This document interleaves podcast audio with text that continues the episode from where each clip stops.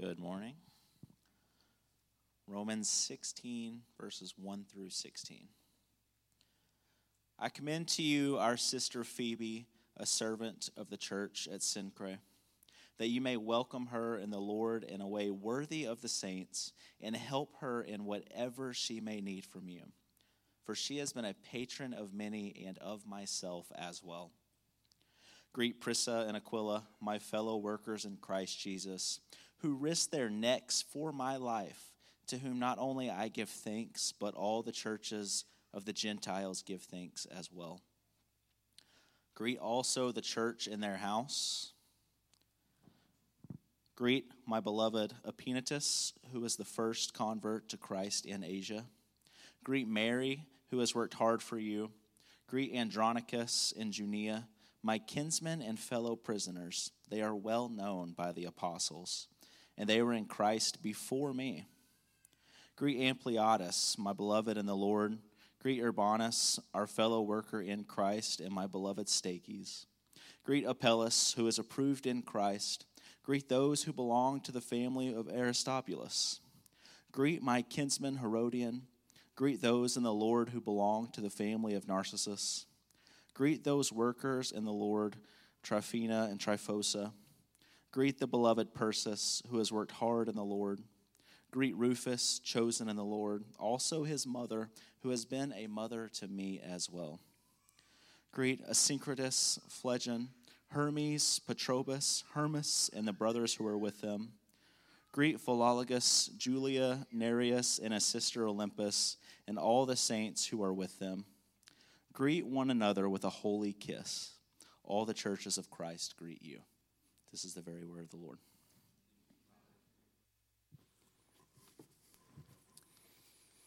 Thank you, Adam. And all of the church this morning, thanks, Adam, that you did not get chosen to read those verses and pronounce all of those names. Thank you to Ashley Thomas for making sure we had somebody who would read today. I told her, I said, if nobody will do it, I'll do it. And um, Adam volunteered for us, and he did a remarkable job, don't you think? Remarkable job. And if you don't think so, you have no reason to know otherwise because you can't pronounce those names. Promise you. Now, this last chapter of Romans is remarkable. I know that these verses don't seem very remarkable. It's sort of like the genealogies. You're like, what in the world should we do with a text like this? But actually, as you're going to see in a moment, the list of names is, in and of itself, quite unusual and remarkable in comparison with uh, Paul's other letters. As insignificant as a passage like this might seem to you and to me, it's worth our time and consideration. We do well to keep in mind as we begin that Paul has written this letter to the Romans to remind them of the gospel that he preached, a gospel that he said he was not ashamed of, because the gospel is the power of God for salvation to everyone who believes, to the Jew first and also to the Greek. Now, Christian, you've got to keep this in mind. When Paul says that the gospel is the power of God for salvation, he does not mean, when he says salvation, going to heaven rather than hell when you die. But rather the promise, the gospel promise, that death itself will be reversed that the kingdom of God will come fully on earth as it is in heaven, and that this way is open for anyone, yes, absolutely anyone, to participate in that wonderful promise. We oftentimes and usually, I find, just like in this theme that I want to talk to you about this morning, the love of God, I think uh, we, we, ha- we have a different default in our minds when we think about salvation. We tend to think of it as escape from the earth, going to heaven, getting out of this wretched place, when the Bible is actually telling an entirely different story. It's telling a story about how God is transforming this place, how He's begun this work of new creation in Christ, that we're meant to be here, and that the hope of Easter is the guarantee that this is actually the case. Um, I, I can't help but say this. The, the passage we read this morning for our assurance of pardon is one of those passages that we often read with, a, with that default in mind. And so when the Bible says that God has kept in heaven for us uh, this great promise, this great treasure, we often think, oh, yeah, so I got to get there to get it. And uh, one commentator on that has said that if I tell you I've got a nice cold beer in the refrigerator, kept in the refrigerator for you, that doesn't mean you have to get into the refrigerator in order to enjoy it, right? It means it's being preserved there for you to go get it and enjoy it outside of the refrigerator. And that's how we should understand that verse as well. So let's get this right in our minds. We're, we're not going to understand Paul's gospel that he's explained in the book of Romans if we think salvation means getting out of the earth, floating away into some disembodied place. That is not what the Bible is promising. You don't believe that anymore, right? Because we've been doing Romans together for 40 weeks. So you've got this down. All right. So, the good news of the Christian gospel is that the same God who created the world, as an overflow of his powerful love, has now begun a new creation. Again, a result of his powerful love. Those who have experienced this love now possess, listen, those who have been loved by God now possess the greatest transforming power the world has ever known namely, the power of the love of God. So I'm looking at our passage this morning, and I believe that these 16 verses, in their own unique way, can help us to take this from the theoretical, God loves me, okay, I, I guess, to the practical. We are, we are listening in here on, in these verses on Paul's personal correspondence to ancient Christians, most of whom we know nothing else about than what we find here. But what Paul and his audience knew, and what you and I need to come to know or to be reminded about, is the transforming power of the love of God for the people of God. We need to know what they knew about God's love. Namely, this morning, I want to speak to you about first, what this love indicates, second, where it originates, and third, what it motivates. I want to speak to you this morning about the transforming power of the love of God, namely, what this love indicates, second, where it originates, and third, what it motivates. So, first, what does the love of God indicate? And the answer from these verses is that where you see the love of God, you find you find it as a distinguishing trait of God's family. The love of God indicates the presence of God's chosen people it indicates the reality that there is a new family, a Christian family.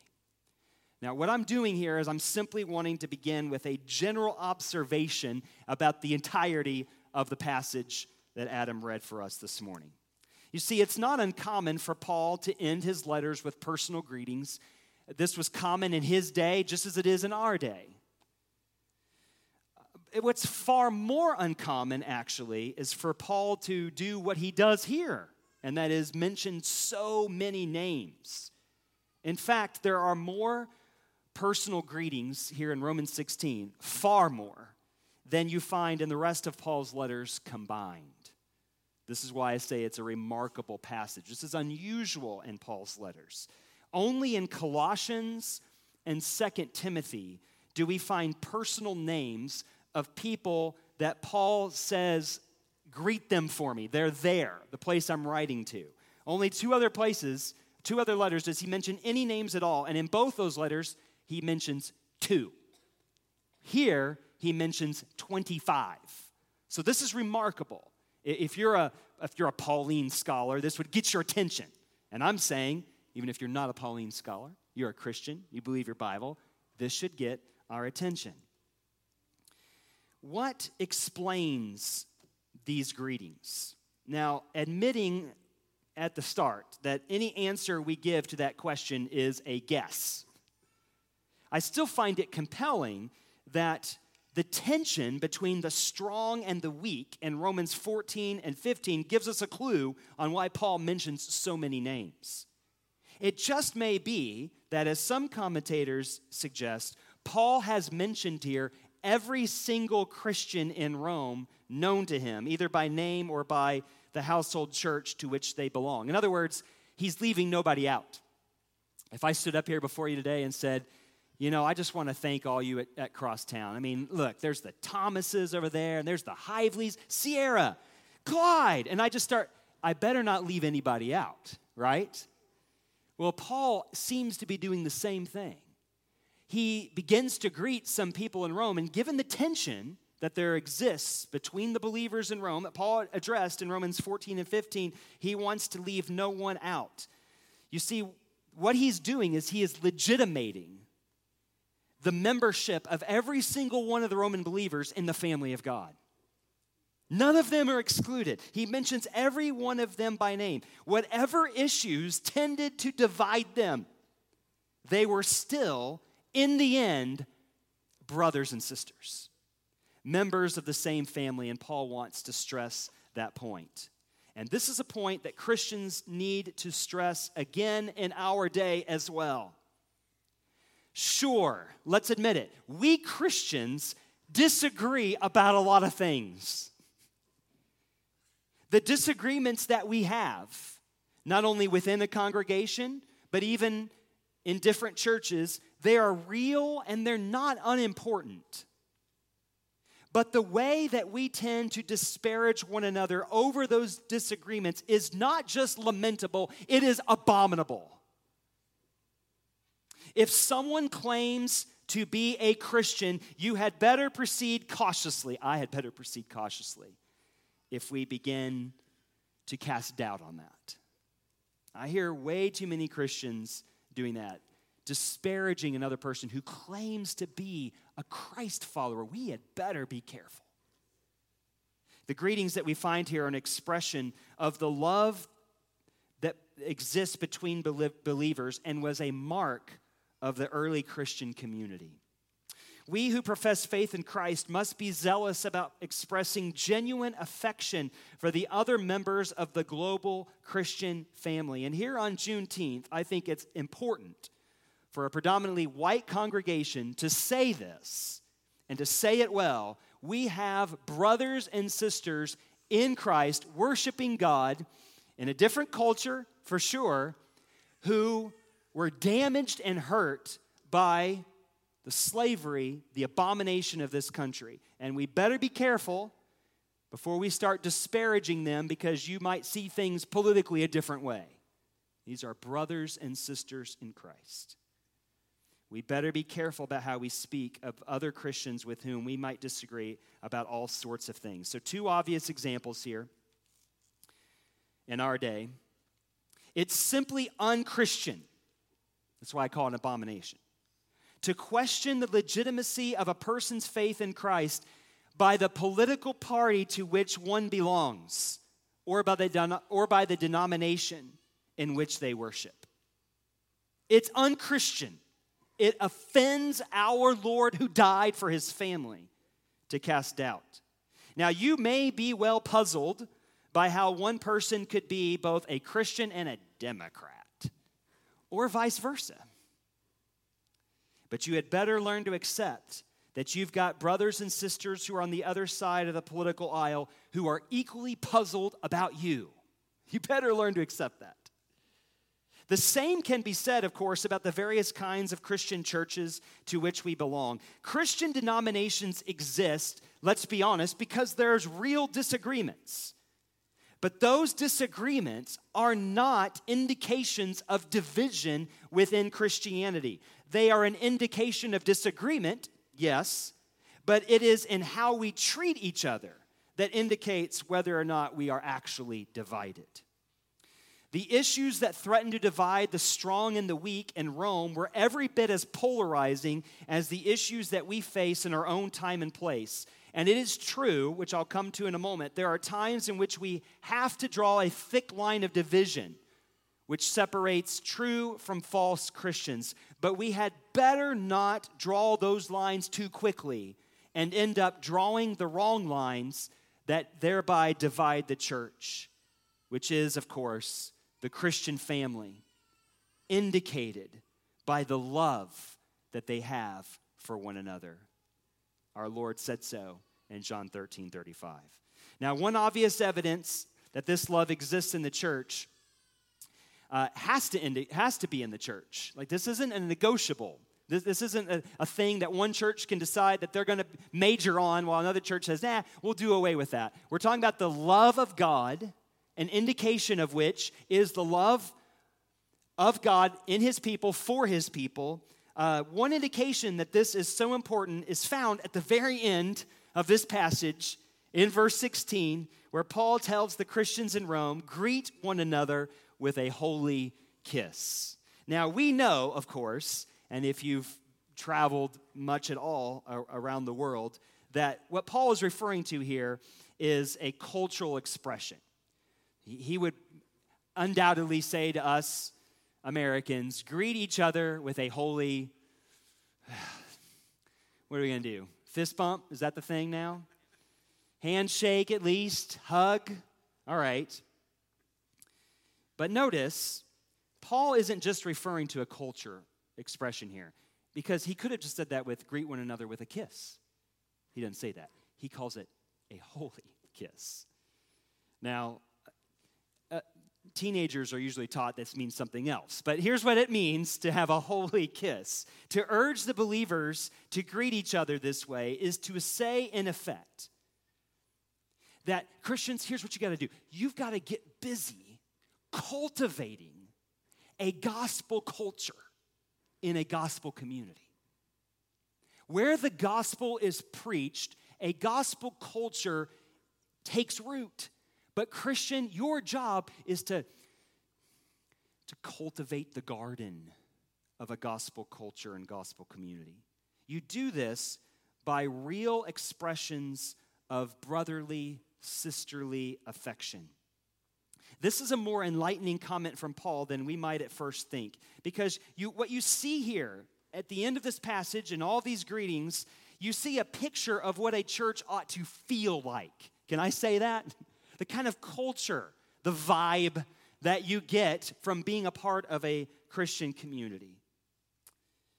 Far from being a mere spectator sport, a mere worship service, an event that you attend or an experience that you might have as some sort of a religious consumer.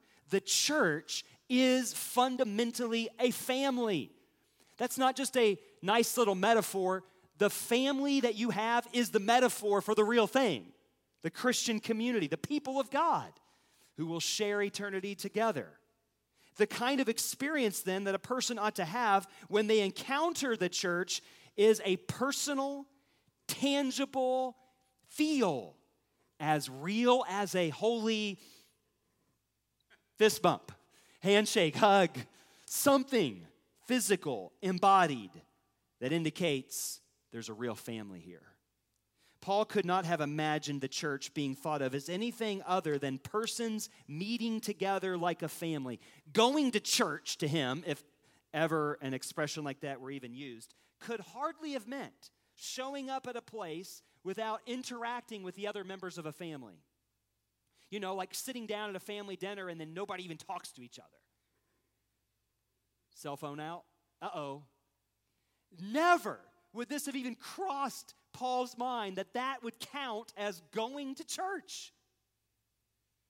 At the same time, he must have known. He wrote Romans 14 and 15 that there are all kinds of temptations for people to, st- to, to stay away from one another, including, of course, the conflict that is prone to come in any kind of relationship. You put the phone down at the family dinner table, and a conflict might happen. Believe me, I know. But it's worth it. The risk is worth it. Loneliness and isolation are not just social ills, they are more importantly a spiritual threat.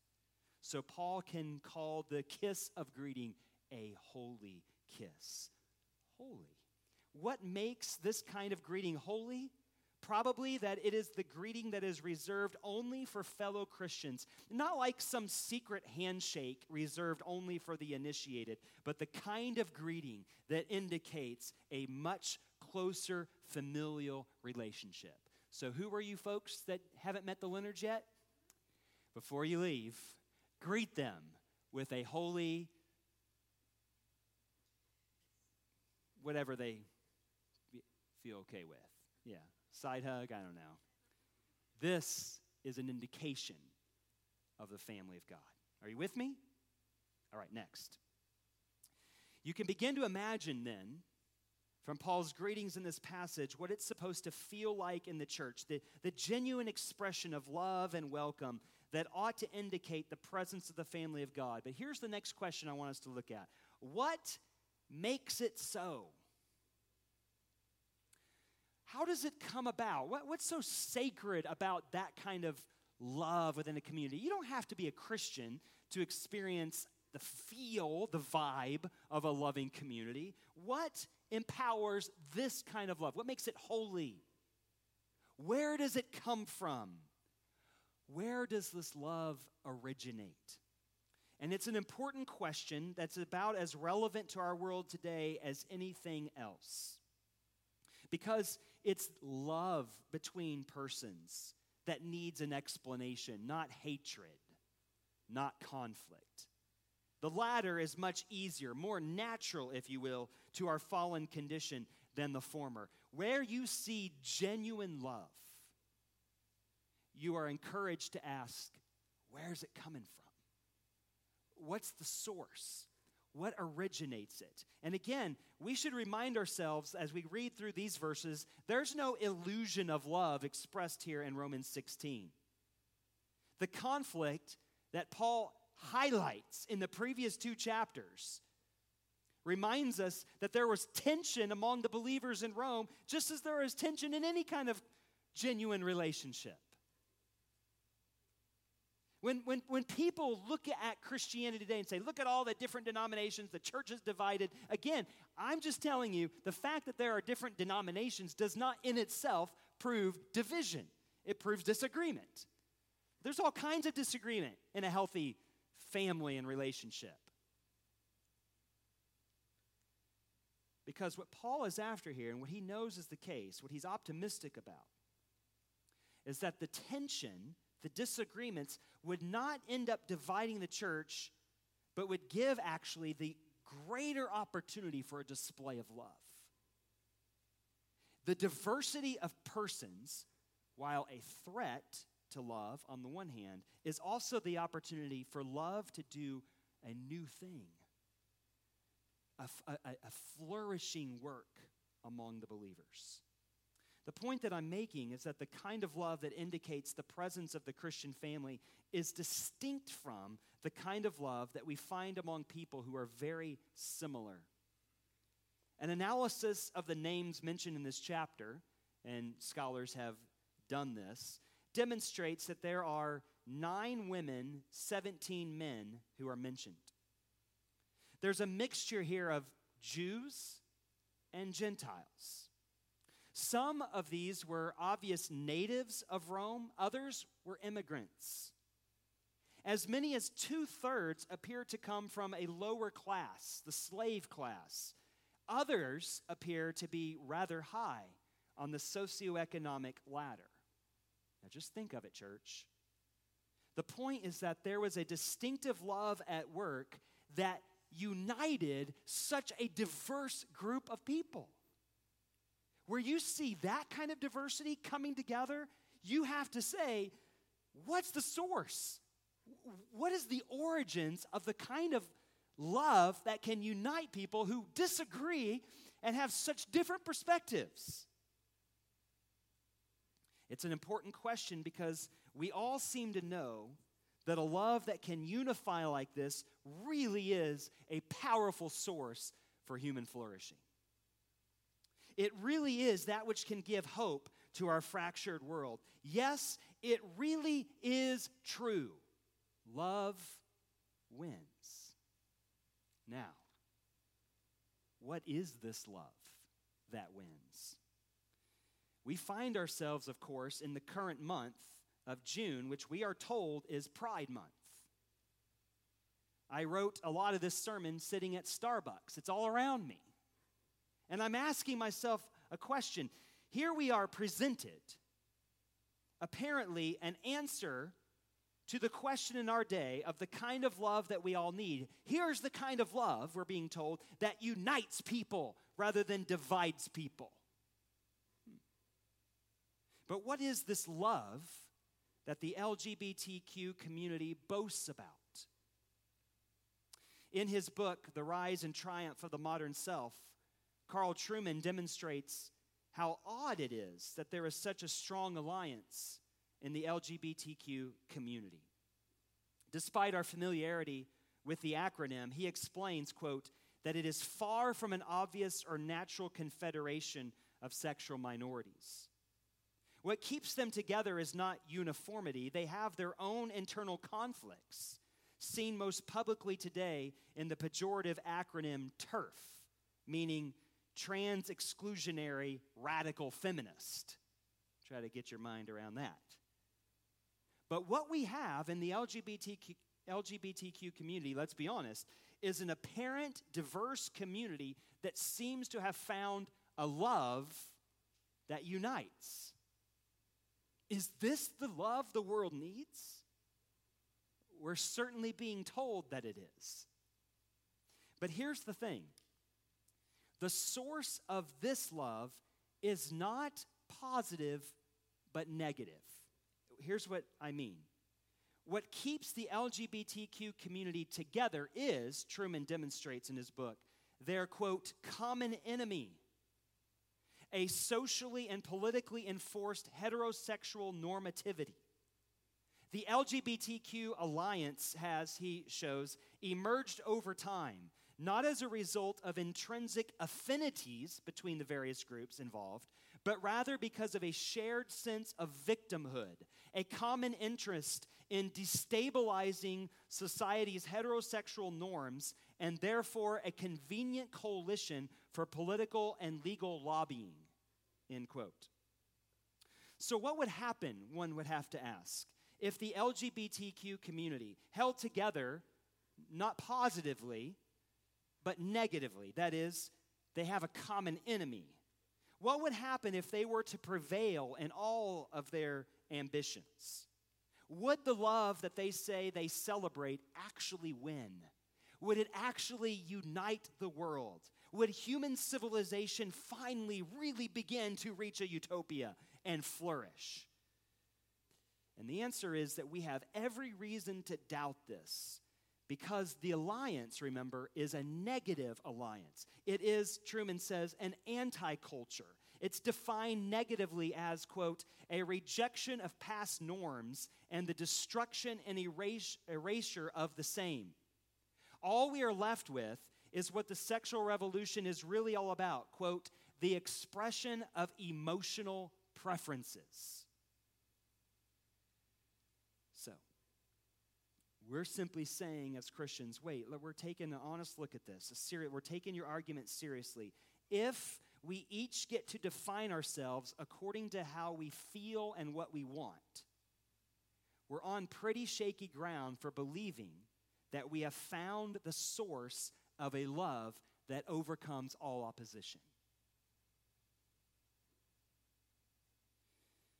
To all of that, Christianity gives a different answer.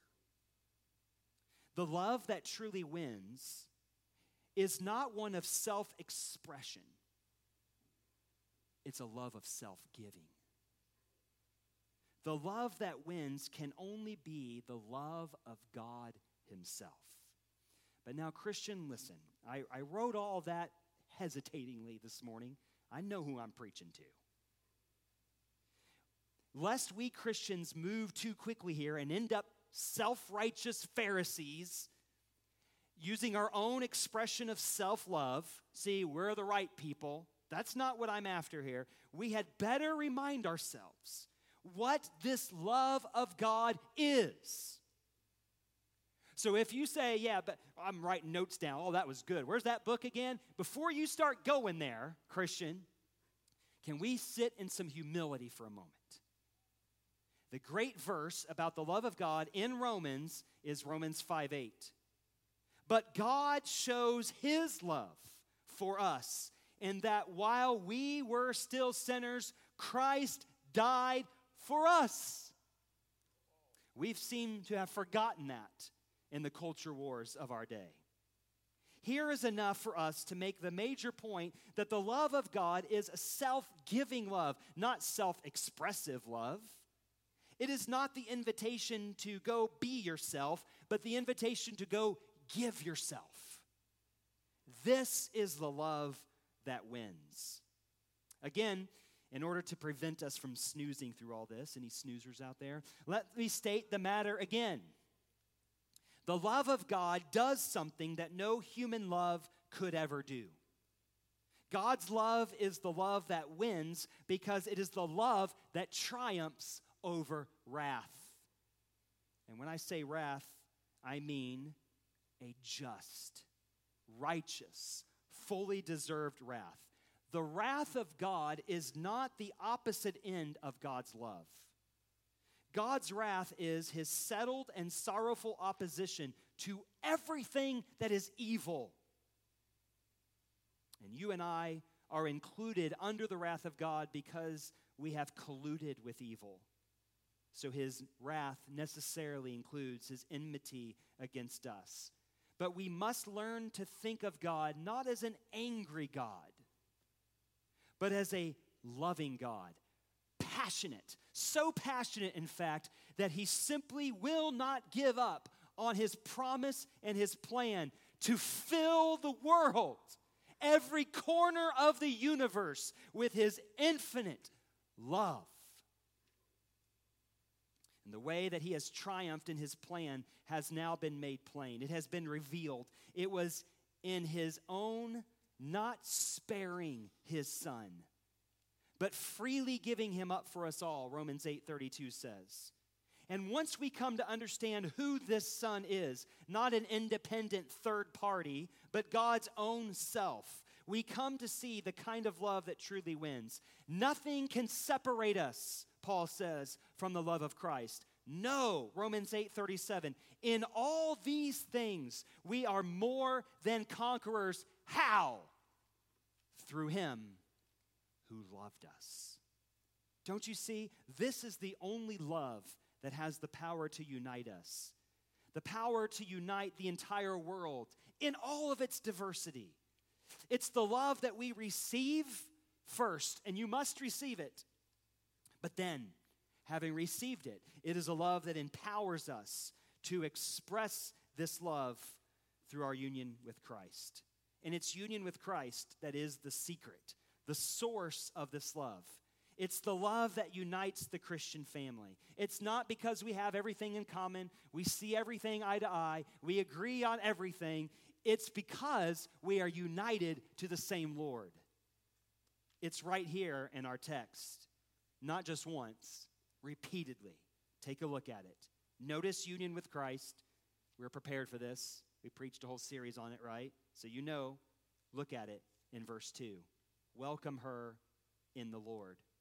Verse 3, my fellow workers in Christ Jesus. Again, verse 7, they were in Christ before me. Again, verse 8, my beloved in the Lord. Verse 9, our fellow worker in Christ. Verse 10, approved in Christ. Verses 11 and 12, greet those in the Lord, those who worked hard in the Lord. And then again, one more time, verse 13, chosen in the Lord. We may not know a whole lot about these early Christians in Rome, but one thing we clearly know the love they possessed had its source in the self giving love found only in union with Christ, the one who, as Paul says elsewhere, loved me and gave himself for me. Only this love that originates in the self giving love of God Himself possesses the power to overcome all evil in our world today. And, Christian, you should know it more than anyone else. And if you do, if you know this love of God, then I want to make just a few closing observations from how Paul describes the Christians in these verses that show us this love in action. If you say, I know this God, I've experienced the love of God in Christ who gave himself for me, if this is true, that I want you to see from this snapshot, this picture that Paul gives in these 16 verses, the kinds of things that love motivates in the lives of Christians. If you have encountered the love of God in Christ, you cannot help but be transformed by it. You can't. We have to end the idea that you can simply receive the love of God in Christ and it does nothing to transform your life. I want you to see just a few indications here of what this kind of love motivates. What does it do in the lives of Christians who've come to grasp the self giving love of God?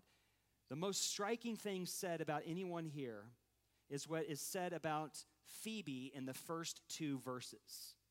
Phoebe is not one Paul is greeting, it's, she is one Paul is commending. He commends her to the Roman Christians. Most likely, almost all commentators agree, Phoebe was the one entrusted to carry the letter to the Romans, the letter that Paul wrote, what many have called the most amazing letter ever written was handed to this sister, entrusted to her to carry to the church at Rome. Now, that in itself is rather extraordinary in the first century context. Paul entrusted this very important letter to a woman, and it wasn't because he had no other choice. Look at what is said about Phoebe. This is why Paul says, I, I'm, I'm giving my letter to her. Look what it says. Phoebe, despite her gender, was entirely trustworthy. And I say despite her gender because I'm speaking about the first century context. You understand what I'm saying? Okay, look what it says about her. Paul says, writing in the first century about this woman, he first says he commends her as a sister. She's part of the family. In fact, speaking about women like this was pretty indicative of a Christian community. To speak of another woman as a sister, who wasn't, wasn't actually her biological sister, was a distinctive mark of the Christian community. Notice what else he says about her. He calls her a deacon of the church at Cenchrea. The deacon being, I think, again, along with most commentaries, the better way of understanding the word that the ESV has translated servant here. The Greek word is diakonos, in fact, it's in the, it's in the male gender in Greek, which seems to indicate that she wasn't just a mere servant of the church. She did some nice things, but she actually held an office. She held the office of a deacon in the church at Cenchrea. Paul also says in verse 2 not only is she a sister, she's part of the family, not only does she hold a leadership position in the church, he also says of her in verse 2 she's been a patron of many and of myself as well. It seems that Phoebe was a woman of wealth, quite possibly a successful businesswoman, but she had used her assets and her influence for the service of God's people. Similar things might be said of the other women that Paul mentions in these verses, but the point that stands out is this in the early church, women served a vital role in the ministry of God's love for his people. They were not put on the sidelines.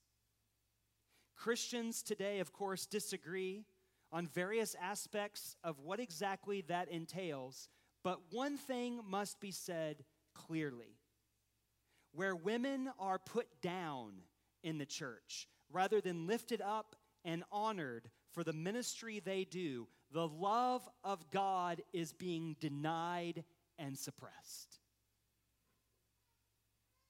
Let us all learn to welcome in the Lord all our sisters in Christ in a way worthy of the saints.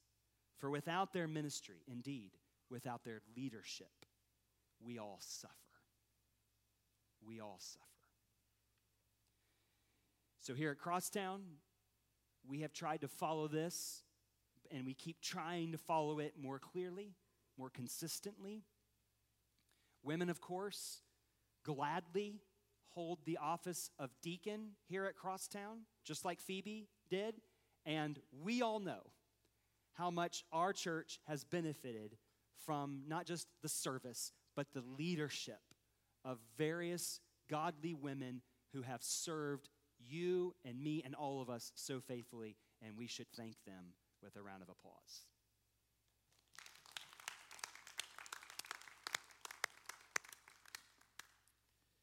Verses 3 and 4, Paul extends his greetings to Prisca and her husband Aquila. We know about them from other places in the New Testament. Prisca, also known by her diminutive name Priscilla, they came to know Paul because they worked in the same trade as he did. They were tent makers, Acts 18:3. And it seems that they may have been Paul's closest friends who shared not only the same occupation, but also the same passion. Notice what he says. Paul says, They risked their necks for my life. We don't know, of course, what specific situation Paul may have had in mind, but the fact that he follows this up by saying that all the churches of the Gentiles are indebted to them indicates, the extra- this extra- indicates that this extraordinary couple were prone to taking great risks for any one of God's people and for gospel causes. If there's anything that we might glean from this, I would suggest this the deepest friendships are forged in the love of God that motivates God's people to lay down their lives for one another, just as God Himself in Christ has done for us.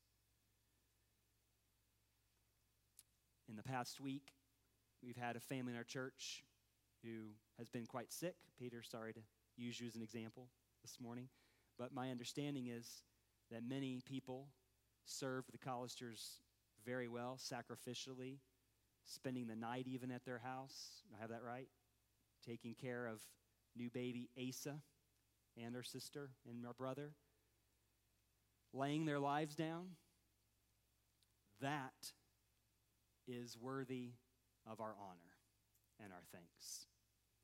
This is where the deepest friendships in the gospel community are formed. It's not going to happen if you just get up and walk out after attending an event. It happens in the bodily presence of a brother or sister in need. And it's the kind of love the world needs. Now, the list of names goes on, and I can't. I got to end this sermon. Most of the rest of the names have an accompanying comment or two. And there's some interesting possibilities here. For example, Rufus in verse 13, he just might well have been the son of Simon of Cyrene who carried the cross of Christ to Golgotha. Mark 15 21 says that Simon his, he had two kids and one of them was named Rufus. Is this the Rufus? If so, imagine what it was like to have that guy in the church. Imagine what he had to contribute to the church at Rome. Nevertheless, what can we say? The list of names here is something like the credits at the end of the movie, going by way too fast. I, I, I, saw the credits of a movie recently. I have no idea what movie it was. That'll shock you because I don't ever remember anything about a movie. But the credits like went so they were, they were like this tall, and they went by. I thought, what? Well, I mean, you can't even read the name if you even wanted to read. I mean, nobody reads the names, right? unless your name was in it, and then you're like, hey, pause it. Uh, there I am. I'm in the credits. Like, what, what is all that for? That's what's going on right here. If only we could pause it for just a moment and ask a few of these people a few leading questions. But nevertheless, what are we left with here? We are just beginning to see a picture of a community that is both, in the words of one commentator, attractive and frightening. Enormous potential, huge risks, a community both lively and vulnerable. And so it has always been for the church of Jesus. Formed as it is by the powerful self giving love of God, the church is now, as always, very much alive. But at the same time, given that our vocation, our calling, is to carry this self giving love to the world, the church is now, as it has always been, extremely vulnerable. We do not need the power of the world to win. We have the power of Christ, the power to lay down our lives in love, even for our enemies. That is the love that came into the world 2,000 years ago, and the world has never been the same since. It's the love that through God's people continues to change the world to this very day. Let's pray together.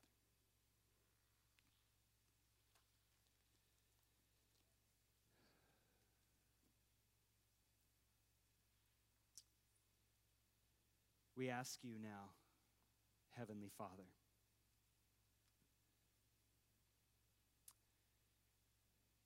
to help God's people now as we come to the Lord's table to remember how we got here. We got here by a love that preceded us.